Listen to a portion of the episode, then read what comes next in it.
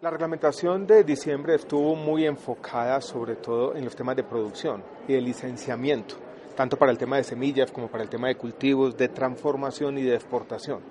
Ahora viene la otra parte que no es el tema de producción, sino es el tema de eh, consumo.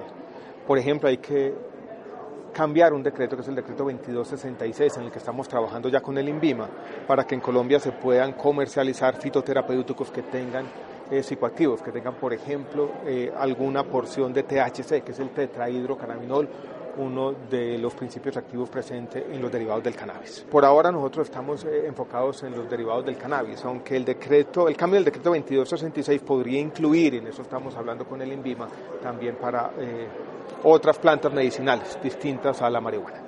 Creemos que en este caso debe existir iniciativa privada mixta y pública. Esto es, no estamos eh, restringiendo de alguna manera la participación del sector público, pero creemos que los monopolios públicos en este caso son claramente inconvenientes.